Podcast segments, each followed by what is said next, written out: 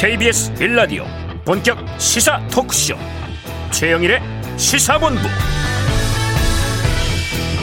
안녕하십니까? 최영일의 시사본부 시작합니다.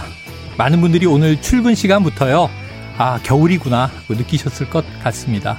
저도 아침에 나오면서 야 이 겨울은 무엇보다 우리의 피부 살갗이 먼저 맞이하고 판단하는 거구나 하는 생각이 들더라고요 소름이 오싹 끼쳤으니까요. 새벽에 첫눈도 왔다고 하니 이제 겨울날 채비를 함께 단단히 하셔야겠습니다. 겨울 뉴스 분석은, 분석은 시사본부가 책임지겠습니다. 자, 윤석열 국민의힘 대선 후보 오늘 광주를 찾습니다. 광주 시민들의 반응도 벌써 나오고 있는데요. 저희가 분석해 보겠습니다. 자, 요소수 파동 정부는 대책 마련에 부심하고 있죠. 오늘 아침에 좀 반가운 속보가 왔습니다. 중국의 기계약분 이 18,000톤 이상 이제 들어오게 될 것 같고요. 빨리 좀 풀렸으면 좋겠습니다. 자, 우리 삶에 요소수처럼 평소에는 존재감이 없다가 부족하거나 없어지면 큰일 나는 뭔가가 있죠. 자, 그 누구를 또 챙기지 못했는지 한번 월동 점검해 보셔야 할 것 같습니다. 최영일의 시사본부 출발합니다.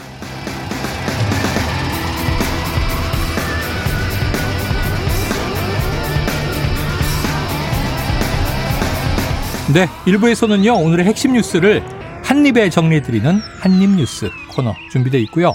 2부 10분 인터뷰는 위드 코로나로 전환된 지 일주일, 현재 상황을 정재훈 가천대 의대 예방의학 교실의 교수와 이야기 나눠봅니다. 자, 오늘 진격의 보수가 있는 날인데요. 어, 요즘에 보수가 정말 진격하는 것 같습니다. 그런데 이상돈 전 의원의 이야기는 어떨까요? 헬마우스 임경빈 작가와 2022 대선에 주요 변수를 꼼꼼하게 따져봅니다. 마지막으로 사건 본부도 함께 해주시고요. 자, 한 입에 쏙 들어가는 뉴스와 찰떡궁합인 디저트송 신청 기다리고 있죠. 오늘 뉴스에 어울리는 노래가 있으면 문자 샵 9730으로 마구마구 보내주시고요. 자, 오늘의 디저트송 선, 선정되신 분께는 별다방 커피 쿠폰 보내드립니다. 짧은 문자 50원, 긴 문자 100원입니다.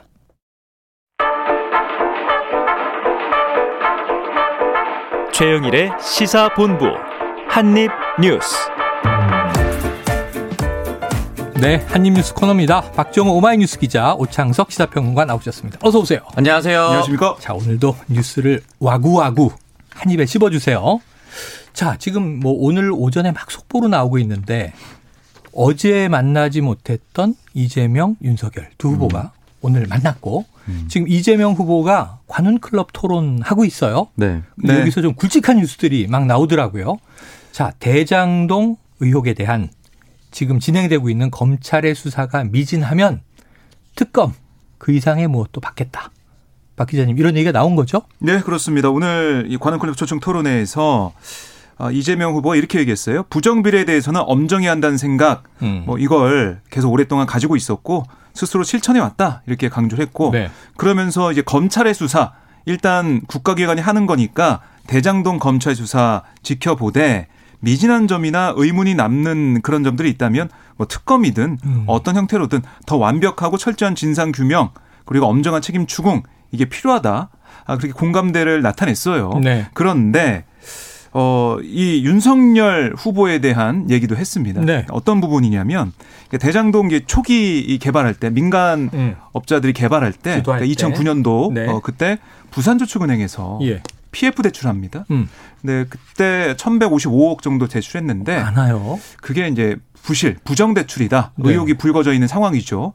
그래서 그 당시에 검찰이 수사를 했는데 그 사건의 주인 검사였던 윤석열 후보가 그 사건 제대로 수사하지 않고 덮었다, 덮었다. 음. 이런 의혹이 제기가 돼 있어요. 네. 그래서 이것도 함께 들여다봐야 어. 된다. 대장동 특검 안에 그 네. 내용도 들어가야 한다. 네, 이것도 이제 수사를 해야 되고 네. 이것도 수사가 미진하다면 예. 특검으로 함께 들여다봐야 음. 된다. 이런 얘기를 한 겁니다. 그래요. 보면은 참 대장동 개발 의혹 도대체 무엇이기에 음. 여야 대선 후보 이름이 다 들어 있는지 음. 그 외에도 뭐 어마어마한 또 법조인들의 이름이 들어 있고 정치인의 네. 이름도 들어 있고. 음. 자, 이게 오평론가님 특검 네. 그럼 야당 받을까요?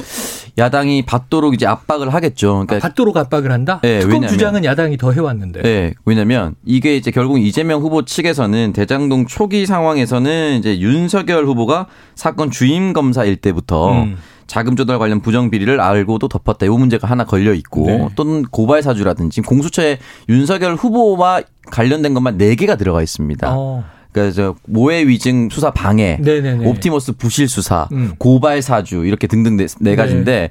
이 부분에 대해서 그래도 하나 정도는 정확하게 똑같이 특검 받아야 되는 거 아니냐? 음흠. 양 후보 모두 다 이렇게 큰 의혹이 있으면 국민 앞에 명명백백 밝히자. 나는 당당하니까 그럼 윤석열 후보도 받으십시오. 그리고 네. 특검이 시작되고 대선 전역 결과가 발표가 날 테니 이 부분에 대해서 공개적으로 국민들에게 판단을 받읍시다라고 얘기를 한다면 음. 그동안 이재명 후보가 그렇게 억울하다고 하면 특검 받으십시오. 내가 억울하면은 나 같으면 받겠습니다라고 야당에서 주장을 했거든요. 어. 내가 너무 억울하면. 그런 식으로 얘기를 했기 때문에 그러면 반대로 윤석열 후보도 억울해하지 마시고 네. 특검 받으십시오. 네. 저도 받겠습니다. 라고 압박을 해서 동시에 시작합시다. 라고 얘기가 될 가능성이 네. 높아지는데 음. 그렇다면 진짜 윤석열 후보는 받을 수 있을 것인가? 그럼 윤석열 후보가 나는 안 받겠다. 혼자만 받으라고 네. 하면은 네. 나는 무결점한데 왜 당신만 특검을 받으라고 요구하느냐라고 여당 측에서는 공격거리가 또 생깁니다. 그렇죠. 예. 그런 상황을 어떻게 무마할 것인지에 대해서는 아마 야당 측에서 고민을 많이 할 텐데 음. 야당 측이 동시에 받지 않으면은 너만 하라라고 하는 하는 명분은 조금 많이 떨어질 겁니다. 떨어진다. 근데 이게 조금 다른 국면인 게 네. 애초에는 이 좋아 그러면 대장동 개발 의혹을 특검을 받는다면 윤석열 후보가 지금 직면해 있는 건 고발 사주 의혹이잖아요. 네. 이게 이제 검찰총장으로 재임하면서 검찰 권력을 사유화했다. 음. 이런 대목인데 이, 이, 부분에 대해서 특검 동시에 받자는 이미 윤석열 후보 측은 반대를 했어요. 음. 근데 오늘 나온 얘기는 대장동 특검 안에 2010년에 이제 성남시장이 음. 됐으니까 네. 그 이전에 대, 장동 개발은 민간 주도로 이루어지고 있었다. 음. LH가 손 놓고 이렇게 되지 않습니까? 네. 그 그때 부실 대출권도 함께 음. 특검 범위에 넣자. 음. 네. 요걸 이제 야당 윤석열 후보 측이 받을까 아닐까 음. 뭐또 거부하면 음. 특검하자고 그동안 주장해 왔는데 네. 2010년부터 끊을 것이냐 네. 이런 문제가 남겠죠. 기본적으로 이제 대장동과 관련돼서는 특정한 한 지역을 개발할 때 이 개발 이익이 음. 왜 이렇게 많이 민간에게 갔느냐 요게 이제 포인트지 않습니까? 설계의 의혹. 네, 네, 그러다 보니까 민간에게 가게끔 한 사람은 그 당시 성남시장이 아니었냐 이게 이제 하나 포인트가 있고 네. 흔히 말하는 계속 윗선은 누구냐 음. 유동규 본부장이 잡혀갈 때마다 윗선은 누구냐 네. 이제 재판이 있습니다 또 계속해서 나오는 거고 또 하나는 애초에 민간이 돈을 어떻게 끌어올 수 있었느냐 음. 요 설계 네. 그리고 왜 법조인들 흔히 말하는 내노라 하는 법조인들이 왜 이렇게 많이 있느냐 어. 요 부분이 있는 것인데 제가 생각했을 때는 그 당시에 조심스러운 추측이지만 적어도 성남시 의회 안에서는 네. 여야 가릴 것 없이 조금 미심적인 부분이 있었습니다. 어, 그래요. 그렇다면은 그 부분에 대해서 특히 시 의원들 네. 그렇다면 그 부분에 대해서는 여야 공이 가릴 필요가 있는데 윤석열 후보가 대정동이 정말 국민들이 분노한다라고 네. 화가 난다면 음. 받을 수도 있지 않을까. 근데 받지 않으면 좀 네. 의심스럽죠. 네. 그러니까 이제 일단은 성남시의 의장이 나중에 화천대유에 들어가잖아요. 네. 그러니까 이런 건 되게 이상한 대목인데 아직까지 좀 이 좀 속 시원하게 밝혀지지 않고 그 윗선은 이재명이냐 아니냐 여기로만 이제 집중돼 있다 보니까 대장동 사건은 사실 야권 인사도 많이 얽혀 있는데 음. 네. 이재명 후보에게 불리한 사안으로 돌아가는 것 같아요. 네. 네 자, 어쨌든 이재명 후보가 이렇게 특검 얘기를 하면서 네. 윤석열 후보의 부실 수사 의혹을 음. 제기했다. 공개적으로 얘기를 했다. 그럼 네. 특검 얘기한 거는 좀 프레임을 좀 바꾸는. 음. 그러니까 사람들의 뇌리에 어 대장동 이거는 이재명 후보와 관련된 이슈였는데 알고 보니 윤석열 후보 얘기도 있네. 음. 아마 오늘 이 발언이 보도가 되면서 아 윤석열 후보가 검사 시절에 이걸 수사했다가 뭔가 의혹이 있구나. 네. 이걸 처음 듣는 분도 있을 것 같아요. 제가 봤을 음. 때는 잘 안 알려졌으니까. 음.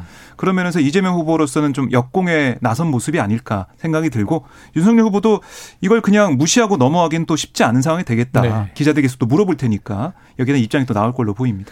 관련해서 이제 야당의 반응을 지켜보도록 하고 지금 우리가 나눈 이야기와 비슷한 얘기가 오늘 아침에 드디어 이 이재명 윤석열 첫 조우를 했잖아요. 네. 본선 여야 이제 대권 후보로 딱 이제 확정된 이후에 원래 어제 처음 만날 줄 알았죠. 여성대회에서. 네. 그렇습니다. 근데 이재명 후보가 이제 부인이 낙상을 했고 간병을 하루 하기 위해서 일정을 다 취소했다. 이런 얘기는 어제 전해드렸는데 오늘 드디어 아침에 만났어요.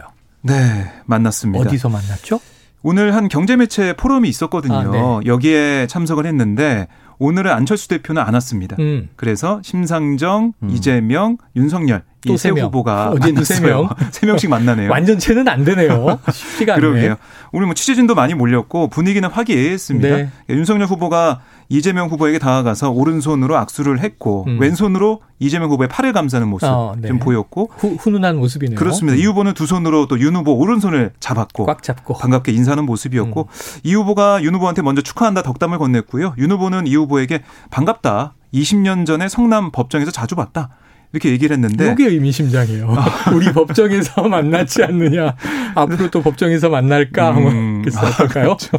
이재명 후보는 아 보긴 봤을 텐데 저는 기억이 잘 안 난다. 네. 이렇게 얘기를 저는 했고 형사 사건을 많이 안 했습니다. 뭐 이렇게 네, 얘기했더라고요. 그런 얘기도 하면서 이재명 후보 옆에 또 심상정 정의당 후보도 있었거든요. 네네. 그래서 세 사람이 오른손을 가운데로 모아서 사진 포즈를 어, 잡는 모습도 네. 연출이 됐고 저는 이 만남은 1분 정도 이어졌거든요. 1분 남짓 정도 이어졌어요. 음. 짧게 이어지고 행사장으로 들어갔는데 어, 분위기만 봐서는 어 그동안 이렇게 설전 벌이던 사람이 아닌데 생각이 들었어요. 네, 네. 근데 제가 이 모습을 보면서 어떤 생각이 좀 들었냐면 오늘 이재명 후보가 이 포럼 인사말을 통해서도 한 두번 음. 정도 윤석열 후보를 거론하면서 언급을 했고 우리 토론합시다. 뭐뭐 어. 뭐 요약하자면 함께 토론하면서 우리의 미래에 대해서 얘기합 정책에 대해서 얘기합시다. 그런 음. 얘기를 했단 말이에요. 네. 그러니까 분위기를 좀 좋게 만들어서 토론할 수 있는 자리를 만들려고 네네네. 네, 네. 그런 포석이 좀 깔린 게 아닌가 이런 네. 생각이 들었습니다. 저도 들어보니까 좀 코로나19 방역 문제하고 민생 문제가 시급하니 네. 우선 그 주제로 국한해서라도 음. 여야 후보 토론 어떤 대책들을 가지고 있는지 네. 또 좋은 좋은 대책은 서로 가져갈 수도 있잖아요. 그렇죠. 어, 그거 제가 써도 되겠습니까 하고 그럼 좋을 것 같은데 생산적인 토론에 제안을 했는데 또 이제 역시 윤석열 후보의 답변이 음. 아까 특검 관련해서와 함께 네. 공이 넘어갔군요. 그렇습니다. 네. 어떨까요? 토론 이루어질까요? 어, 일단은 뭐 생각해 보겠다고 했는데 음. 일단은 코로나 민생 관련해서는 아, 캠프의 전략상은 받기 어려울 것이고 음. 진짜 국민을 생각한다면 후보 입장에선 받아야 된다. 어, 후보가 결단해서 네, 왜, 왜 제가 이렇게 말씀드리냐면 음. 캠프의 전략과 후보의 개인은 왜 다르냐? 만약에 윤석열 후보가 얘기했었던 50조 손실보상 이건 네. 굉장히 어렵습니다. 음. 근데 50조가 아니라 초과 세수분으로 10조, 20조 손실보상 하자라고 음. 합의가 돼버리면 대통령이 되고 나는 이후에 할 필요가 없어요. 네. 연말에 그냥 바로 시행하면 됩니다. 그럼 연말에 시행하면 현 정부에서 시행하는 거거든요. 네. 그러면 캠프의 전략상 어 이거 윤석열 후보가 얘기한 게 아니고 문재인 정부에서 했네. 음. 라고 국민들에게 돌아갈 것을 우려할 수가 있습니다. 음. 캠프 차원에서는. 근데 윤석열 후보 개인 차원에서는 설령 일부 그렇게 생각할지라도 진짜 국민을 생각하고 진짜 힘들다고 생각하는 자영업자들의 마음을 위로하고 싶다면 네. 그런 토론에 빨리 나서서 제가 제가 할 실행력은 없지만 지금 행정 권한이 없으니까 실행력은 없지만 제가 동의해 줄 테니까 빨리 처리해 주십시오. 라는 결단을 보이면 음. 오히려 단기적으로는 몰라도 장기적으로는 훨씬 더 큰 호응을 얻을 수 있습니다 국민들한테. 그러니까 이 장, 그 장면에서 개인의 결단과 캠프의 전략이 분명히 맞부딪힐 겁니다. 음. 그렇기 때문에 이 주제에서는 어느 정도는 무조건 정리가 되지 않은 상황에서는 피하려고 할 겁니다. 네. 측근으로부터의 자문은 계속 이루어지고 있겠지만 네. 윤석열 후보 측은 아직 선대위 구성이 완료되지도 않았잖아요. 그렇습니다. 권성동 비서실장만 있죠. 예, 유일하게 확정돼 있고 지금 오히려 이제 거물급 선대위원장을 음. 모시느냐 아니냐 뭐 김종인, 김병준 여러 이름이 이제 떠돌고 있습니다. 그런데 이 김기현 국민의힘 원내대표는요, 이 1대1 토론 제안에 대해서 꼼수다. 네. 이렇게 규정한 것 같아요. 그러니까 이재명 후보가 말을 뭐 잘하니까 아, 말솜씨가 현란하니 네, 말솜씨가 네. 있으니까 국감 때 이, 그 이틀 동안 야당 네. 의원들이 거의 무력화됐잖아요. 우리가 봤죠. 네. 어, 봤는데 그런 걸 좀 노리고 어, 그런 어떤 전략 차원에서 음. 어, 꼼수 차원에서 이렇게 나오는 게 아니냐 이런 생각을 좀 하고 있어요. 국민의힘에서는. 네, 네. 그래서 바로 뭐 정책 토론으로 가기에는 쉽지 않아 보이는데 음. 이 당의 생각과 후보의 생각이 얼마나 또 일치하고 다를지는 좀 봐야 되니까.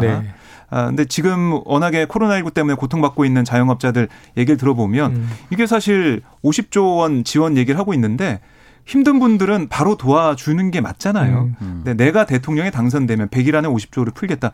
이거는 좀 앞뒤가 안 맞는 부분이 있거든요. 특히 네. 국민의힘 입장에서는 그동안 이 재정 확대 정책에 대해서 아 이거는 돈 풀기 아니냐, 돈뭐 음. 쏟아붓기 아니냐, 포퓰리즘이다라고 주장했는데 후보가 이렇게 나와버리니까 이것도 좀 뭔가 혼선이 빚어지는 예. 상황이 아닌가 생각이 듭니다. 그래 이제 본선인데 저는 또 김기현 원내대표 얘기도 뭐 야당이 충분히 의심할 수 있는 바이지만 음. 의도를 가지고 이제 뭔가 토론을 걸었겠죠. 네. 하지만 보면은 이 내부 경선 과정에서 음. 말솜씨로는 가장 딸릴 줄 알았던 윤석열 후보가 네. 의외로 경선 토론에서 네. 10차례 이상 했는데 음. 기세로 막 제압하는 장면들을 또 국민들이 보고 놀랬거든요. 네, 그 생각보다 예. 첫 번째 그 홍준표 후보와 이제 윤석열 후보 1대1 경선. 음. 그때는 사실은 이제 많은 사람들이 네. 예상하기로는 홍준표의 압승을 예상을 했는데 네.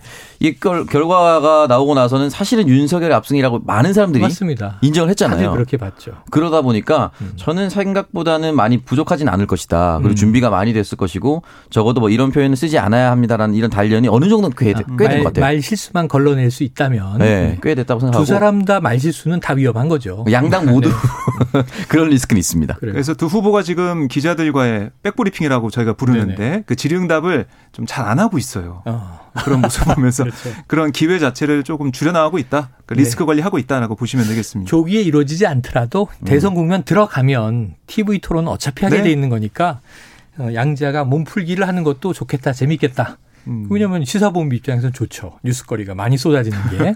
이 두 후보의 정책 비교도 궁금하긴 합니다. 네. 자, 다음 뉴스도 연결돼 있는 건데요. 자, 이재명 후보가 지금 각종 여론조사에서 상당히 밀리는 것으로 나와요. 네. 컨벤션 효과 때문이다. 이렇게 이제 민주당은 해석을 하고 있는데 음. 이게 또 장기화돼서 고착되면 이재명 후보에게 좋지 않다. 이런 진단도 나오기 때문에 이 아젠다 세팅, 의제 선점을 해야 되지 않습니까? 네. 이재명 후보가 메타버스. 음, 그러니까 네. 요즘에 메타버스는 온라인의 제2의 공간이잖아요. 네. 그렇죠. 그래서 어 이게 역시 IT를 승부를 거나 그랬더니 매주 타는 민생 버스의 줄임말이 네. 매타버스. 그렇습니다. 이거 어떤 내용이에요? 어이와 아이의 차이인데요. 네. 메타버스가 아니라 매타버스 음. 아이 아. 그 매자인데 이게 이 약 한 8주 정도 그러니까 두 달 정도 음. 매주 3, 4일 일정으로 금요일부터 뭐 금토 일 월 뭐 이렇게 네네. 전국을 누빈다는 겁니다. 어. 번역을 정해서. 어. 그래서 이번 주 금요일에는 부울경, 그러니까 부산, 울산, 경남 지역에 가서 네네. 아, 시민들도 만나고 청년들도 만나고 이런 아. 일정을 소화한다는 거고요.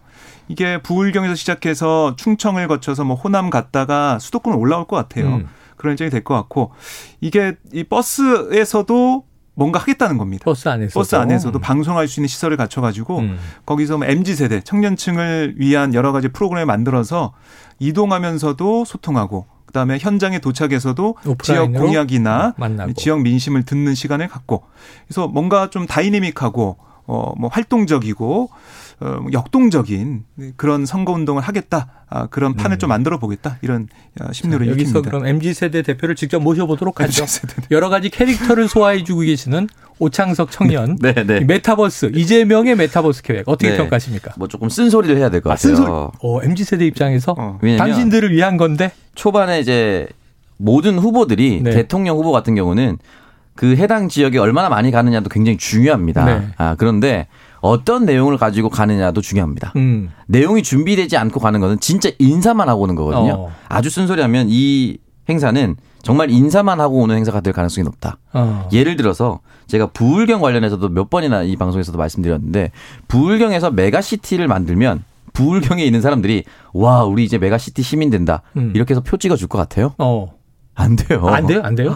그것 때문에 표가 되겠습니까? 음. 메가시티 시민이 되면 어떤 장점이 있고 어떻게 경기가 살아나고 네. 내 일자리는 어떻게 생기고 음. 내 집장만은 어떻게 할 수 있다. 이런 뚜렷한 게 있어야 인사드리러 갔을 때 저 잘하겠습니다 하면 그래 꼭 그렇게 하세요라고 독려해 주는 거지. 지금 그런 거대한 비전이 잘 안 나와 있어요. 음. 솔직히 말씀드려서. 그러니까 내용이 아직 모호하다. 없습니다. 정책 내용이 뚜렷할 때 가라. 네, 없어요. 매타버스는 음. 이건 사실 태우고 다니는 수단이지. 네. 컨텐츠는 아니잖아요. 그리고 정치권에서 흔히 말하는 이런 민생 버스 투어 굉장히 많이 했습니다. 아, 이름이 다를 뿐이지 민생 투어. 네, 민생 투어, 민생 버스 굉장히 잘했는데 음. 진짜 그 meta universe라고 해서 줄여서 메타버스 온라인 공간이 활황이 되는데 음. 이런 오프라인 버스를 돌아다닌다고 해서 표심을 얻을 수 있을 거라고 누가 상상했는지 잘 모르겠지만 네. 전략적으로 얼마나 큰 도움이 될 것인가 어, 될 것인가. 이 안을 낸 분은 잘라야 됩니까? 아니 그게 아니라 반대로 가서 시민들이 제안합니다라고 해서 한 지역마다 100개의 공약을 받아와서 아. 조합해서 이렇게 돌아봤는데 이걸 조합해서 이걸 하면 좋겠다라고 생각하셔서 이걸 공약화하겠습니다. 그래요, 그래요. 먼저 지역 민심부터 네. 모아보고 네. 먼저 귀를 열고 네. 그 다음에 답을 하는. 네. 음. 결과 그런 의견을 수렴해서 그걸 반영하는 공약화하는 걸 한다면은 좋은 결과로 이어질 네. 수 있겠지만 나는 이재명입니다. 뽑아주십시오. 갑니다. 이렇게 하면은 큰 효과는 없을 겁니다. 아, 정체가 뭐해요. 어제는 음. 안철수 캠프인 줄 알았는데 오창석 평론가 오늘은 또 이재명 캠프 같고 또 예, 장희찬 평론가를 부러워하는 걸 보면 친윤 캠프로 가는 듯하다가 아주 대선 전에 혼란스럽습니다. 네, 그래서 조금 더 국민들의 이야기를 좀 잘 들을 수 있는 네. 그러니까 음. 정치인 스스로가 내는 공약보다는 민심이 무엇을 원하는가, 민심이 원하는 공약을 뽑아올 수 있는 것이 모든 후보에게 좀 필요하다고 봅니다. 아, 좋아요. 좋은 코멘트 했어요. 자, 12시 40분이 좀 넘었습니다. 저희 청취자분 중에 저스틴 비치님, 인간 요소수, 오창석 평론가님, 평소엔 존재감 없다가 없으면 큰일 나는 분. 근데 또 많은 요소수가 중국에서 들어오고 있다는데 암모니아로 네. 만들죠? 암모니아로 네. 만들죠. 암모니아를 만드시는 거 아닙니까? 아닙니다. 암모니아로 만드는 게 아니라. 자, 교통 정보, 교통 상황을 좀 듣고 오겠습니다. 교통정보센터의 정현정 리포터 나와 주세요. 네, 아침에 올겨울 첫눈이 내리면서 도로 위도 평소보다 혼잡합니다. 앞차와의 여유 공간 꼭 두시고 천천히 주행하시는 게 좋겠습니다. 먼저 서울 시내입니다. 내부순환도로 성산 방향으로 홍지문 터널 지나서 1차로에서는 추돌 사고가 나서 처리하고 있습니다.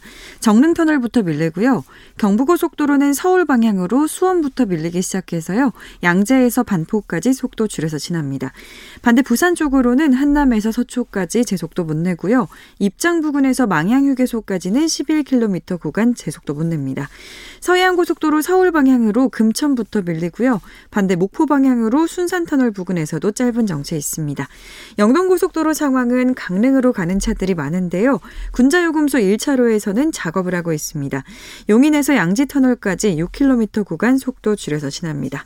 반대 인천 쪽으로는 북수원 부근에서는 4차로가 작업으로 막혀 있으니까요. 미리 차로 변경 필요합니다. KBS 교통정보센터에서 정 현정이었습니다.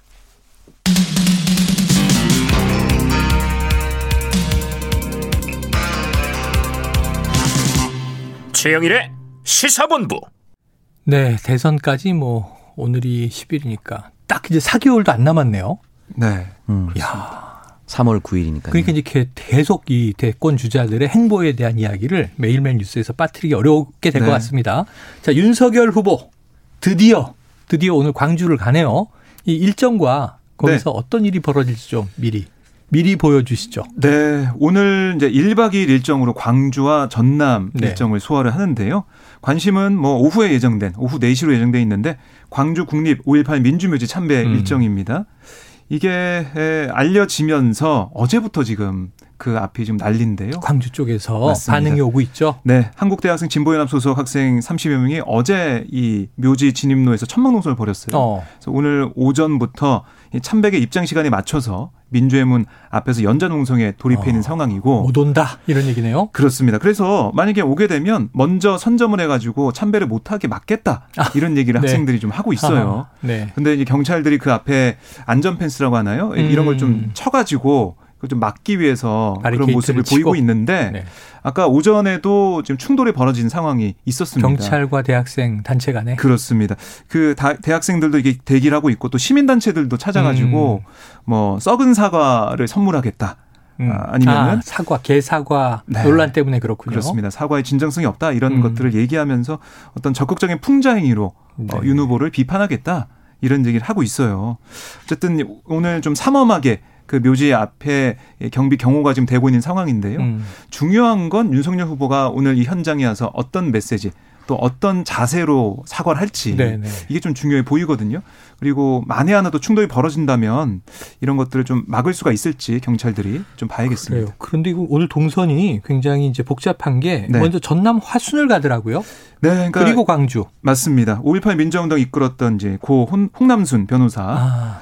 이 생가를 방문하고요. 음. 그다음에 육군 상무대 영창터였죠. 광주 5.18 자유공원에 들릅니다. 네. 그 다음에 5.18 묘지를 참배하는데 이 상황을 좀 봐야 될 것 같고 내일은 목포 일정이 예정돼 있어요. 어, 목포에서 1박을 하더군요. 맞습니다. 1박을 하고 내일 오전에 김대중 노벨 평화상 이 기념관에 방문할 예정입니다.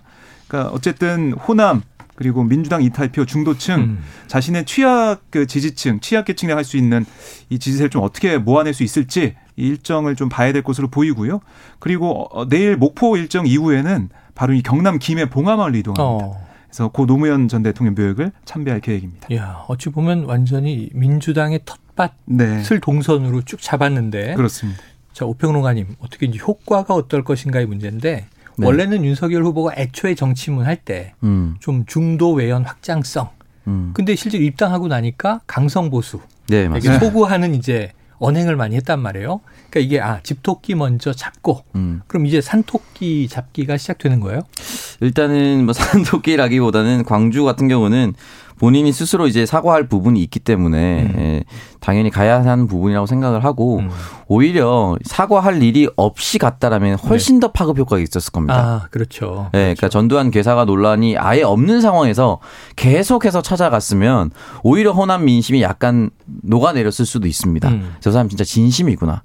그러니까 사실 정치인의 속마음은 알 수가 없기 때문에 네. 겉모습과 행동으로만 판단할 수밖에 없거든요. 음. 속마음으로는 실제로 그렇게 생각하지 않더라도 전두환 개사관 논란이 아예 없었을 때 계속해서 방문했으면 그래도 호남 민심이 그래도 저 사람은 정말 다르게 생각하는구나라고 음. 느꼈을 텐데 이미 그게 한번 터지고 나서 가는 것이기 때문에 아예 안 가는 것보다는 낫겠지만 네. 그러나 예전부터 처음 방문했을 때보다는 효과는 많이 떨어질 수밖에 없다. 예. 그런 생각이 들고 이 얘기를 드리는 이유는 그렇기 때문에 앞으로라도 계속해서 가야 됩니다. 음. 계속해서 진심으로 사과를 한다는 말씀을 드려야 하는 것이고 음. 사실은 역사에서 되돌릴 수 없는 과오들은 옹호해서는 안 됩니다. 음. 그렇기 때문에 이 부분에 대해서는 아마 캠프 차원에서도 후보 스스로도 아마 잘못을 많이 반성하고 다시는 그런 네. 일이 없도록 할 것이다라고 얘기를 할 것이고 봉화마을 같은 경우는 사실은 예전에 김무성 새누리당 당대표 아, 네. 예. 그 즈음부터 시작되는 것 같아요. 맞아요. 보수 맞아요. 인사들이 물론 이제 그때 노무현 대통령의 아들인 노건호 씨가 앞에 면전에서 큰 소리를 호통을 쳤지만 네. 호통을 치더라도 계속해서 가는 게 중요하거든요. 그렇죠, 그렇죠. 그 이후로 이제 이준석 당대표 계속해서 찾아갔었는데 아마 봉화마을 같은 경우는 또 특히나 요즘에 참 특이한 것이 양당이 진보와 음. 보수 모두가 노무현 대통령은 안 그랬다. 네. 이런 식으로 얘기를 해요. 그러니까 노무현 대통령이 네. 지금 안 계시니까 서로 노무현 대통령의 이름을 가져와서 네. 노무현 정치를 계승해야 된다라고 얘기를 하는 상황인데 어쨌든 뭐 봉화마을 가는 거는 아마 네. 뭐 특히 뭐 광주와는 조금 다르게 그렇게 뭐 비난받거나 그렇지는 않을 것 같습니다. 음. 계속해서 보수 인사들이 왔었기 때문에 이게 경선에서 떨어졌지만 홍준표 네. 후보가 봉화마을 가서는 어 박명록 보고 제가 깜짝 놀랐는 게 음. 노무현처럼 이렇게 음. 딱 썼더라고요. 그러니까 노무현 대통령이 될 때 내부 경선에서 정말 가장 꼴찌의 이제 지지율에서 네. 그 전국 순회를 하면서 마지막에 대선 후보로 되는 장면이 음. 드라마틱했잖아요. 네. 나도 그렇게 할 거다. 근데 음. 거의 그 근접까진 갔는데 와 맞아요. 거의 그 승자가 되지는 못했어요. 네. 노무현처럼 이렇게 썼던 기억이 또 나는데 자 내일 봉하마을 방문은 어떨지 당장 오늘 광주에선 어떤 일이 벌어질지 진정성을 전달하는 게 가장 중요하다. 또 어떤 불상사가 있더라도 계속 가서 진정성을 납득시켜야 한다. 어쩜 이렇게 뉴스가 바뀌면 네. 평론이 또 윤석열 캠프처럼 이게 맞춤형으로 잘할까요? 다채롭습니다. AI, AI. AI예요. 자, 이 윤석열 선대위 이제 꾸려져야 되는데 권성동 비서실장만 있고 지금 김종인 전 비대위원장이 합류하느냐 마느냐 이게 제일 관심이잖아요. 네. 박 기자님 어떻게 되고 있어요? 지금 오늘 이준석 대표가 라디오에서 한 얘기를 들어보면 음. 김종인 전 위원장이 총괄 선대위원장을 맡는 그런 그림 그게 그 논리가 자연스럽다 이렇게 얘기를 했어요. 자연스럽다. 네. 그러니까 이준석 대표 생각은 김종인 전 위원장이 이 원톱으로 총괄선대위원장을 맡아서 가는 게 맞다라고 계속 보는 거죠. 총사령관을 맡긴다. 그렇습니다. 아, 그런데 뭐 여러 가지 얘기가 나오고 있습니다. 네. 지금 보면 윤석열 후보가 김병준 전 비대위원장을 만나가지고 네. 식사를 했다 그런 얘기 나오면서 윤 후보가 원하는 거 아니냐? 그렇습니다. 네. 그래서 윤 후보의 이 픽은 이 김종인 위원장이 아니라 김병준 전 위원장이 아니겠느냐 어. 이런 얘기도 나오고 있고 근데 뭐 이준석 대표는 김병준 전 위원장도 윤 후보와 원래 인사적인 교감이 있었다. 음. 그래서 뭐 두 사람이 다 오는 거 아니냐 뭐 이런 취지도 어, 얘기를 했었는데 두 분 다 전 비대위원장으로 동급 아니에요? 전 비대위원장 다 모이는 또 위아래 서열 싸움 어떻게 해요? 그러니까요. 그럼 음. 어려움도 있는데 어쨌든 이 이준석 대표가 그리고 있는 그림과 음. 아, 윤석열 후보가 그리고 있는 그림은 똑같진 않을 것이다. 네. 과연 어떤 사람의 힘이 더 강하게 작용해서 네. 그 그림으로 갈지는 아직은 잘 모르겠는데 아, 시간 없는데 계속 얘기 나오는 건 음. 김종인 위원장은 뭐 금태섭 뭐 윤희수 음. 이런 이런까지 나오면서 뭔가 당의 중진들보다는 네. 외부 어 뭐 이 인사나 아니면은 당내 이제 초선들 그러니까 음. 새로운 인물로 꾸려서 이걸 돌파해 보자. 왜냐하면 윤석열 후보 같은 경우 원래 국민의힘에 들어오기 전에는 중도와 또 이런 뭐 젊은 층에서 인기가 좀 있었는데 네네. 네. 당에 들어온 다음에 그런 게 좀 떨어져 나갔단 말이죠. 어. 그걸 회복할 수 있는 회복력 이걸 좀 원하는 것 같고 음. 반면에 예, 윤석열 후보는 뭐 정확한 생각은 모르겠지만 음. 그 주변에 있는 사람들은 헤게모니를 잃기는 좀 그렇다. 그러니까 네. 우리가 캠프를 해왔고 그렇죠. 후보를 만들었는데 어. 여기서 나갈 수가 있냐 음. 이런 얘기 좀 나오고 있어요. 그래요. 자, 여기서 이제 친윤 평론가로 이름 날리고 계신 오창석 평론가를 모셔보겠습니다. 버튼 눌러야 돼요. 이 선대위 구성 시간이 많지 않아요. 그런데 네. 명망가들이 다 들어찬다고 좋을 음. 것 같지도 않고 네. 일사불란하면서도 효과적이어야 하는데 네. 선대위 어떻게 해야 됩니까? 글쎄 일단은 뭐 김병준, 김종인 두 사람 모두 전 비대위원장이긴 하나 네. 최근의 경력에 김종인 전 비대위원장은 재보궐 승리를 이끈 지도자. 아, 4.7 재보선. 그렇죠. 네. 극적이었죠. 김, 김병준 전 위원장은 2020 총선 낙선자. 아, 네네. 조금 입지가 아, 달라요. 달라. 마지막 경력이 조금 다릅니다. 예, 예. 그러다 보니까 아무래도 이제 김종인 전 비대위원장에게 쏠리긴 한 텐데 사령탑을 김종인 전 비대위원장으로 가려가지 않으면 음. 사실 무게감에서 많이 떨어집니다. 네네. 냉정하게 말씀드려서 음. 똑같은 비대위원장이기 때문에 비대위원장의 무게감이 완전 다르고 김종인 비대위원장이 윤희숙 금태섭 이런 이름을 선택했던 이유는 음. 민주당을 뼈아프게 지적했었던 사람. 네. 그리고 음. 뼈아프게 지적했었던 것을 많은 사람 들로부터 지지를 이끌어냈던 어, 사람입니다. 네. 그렇기 때문에 아마 그런 포인트를 두고 있지 않은가라는 음. 생각이 들면서 어떻게든 지금의 가장 큰 목표는 정권 교체입니다. 국민의힘 입장에선. 그래서 아마 그 사람들의 이름을 가져오려고 하는 것이다라고 음. 볼 수가 있는 것이고 어, 나머지 사람들은 좀 쉽지 않을 겁니다. 자, 지금 윤석열 선대위 국민의힘에서 어떻게 꾸려질지 또는 이재명 선대위는 뭐 드림원 팀이라고 꾸려졌고 음. 용광로 선대위라고 봉합은 됐는데 또 이 개권 이 중량급 인사를 모셔와야 되는 거 아니냐 이런 고민도 나오고 있다고 하네요. 음. 왜냐하면 선대위 대결이죠 지금은. 그러니까 김종인 네. 위원장이 오게 된다면 음. 거의 맞서는 그 그렇죠. 민주당의 사람은 누가 될지 네. 뭔가 참신하고 생각하지 못했던 인사가 좀 음. 없는 게 민주당 입장 좋은데 네. 글쎄요 어떤 인사를 모셔올 수 있을지 아, 모르겠습니다. 저는 머릿속에 한 분의 카드가 있는데 아. 나중에 민주당에 슬쩍 내보내 보겠습니다. 네. 채택되면 좋은데. 자 오늘 이제 요소수가 좀 뚫릴 것도 같습니다. 네. 중국에서 이 기계약된 분량 음. 18,700톤 곧 국내 반입이 된다. 이 두세 달치 물량이라고 하는데요. 음. 그 다음도 걱정이지만 당장 큰 숨통은 네. 튀는 것 같아서 이 내용은 내일 좀 자세히 어, 저희가 보도록 하고요. 자 오늘 한입 뉴스 저희 우리 박정호 오마이뉴스 기자님 오창석, 야 정말 여러 가지 캐릭터 오늘 소화해 주셨습니다. 고맙습니다. 고맙습니다. 고맙습니다. 고맙습니다. 자 5059님의 디저트송 신청입니다. 오창석 평론가를 생각하며 곡을 신청해 봅니다. 박영규 씨의 카멜레온. 딱 맞네요. 네. 죄송합니다. 오평님 노래만 틀어드리면 박정호 기자님 서운하셔서. 다음에 또 들어오겠죠? 뭐가 들어올지 궁금합니다. 자, 0259님의 신청곡은 이 자자의 버스 안에서였는데 요걸 오늘은 디저트송으로 선정했습니다. 자자의 버스 안에서 신청해요. 이재명 매타버스 이벤트로만 남지 말고 부디 많은 분들의 의견 수렴하시길. 자, 0259님께 별다방 커피 쿠폰 보내드리고요. 자자의 버스 안에서 들으면서 저는 입으로 돌아오겠습니다.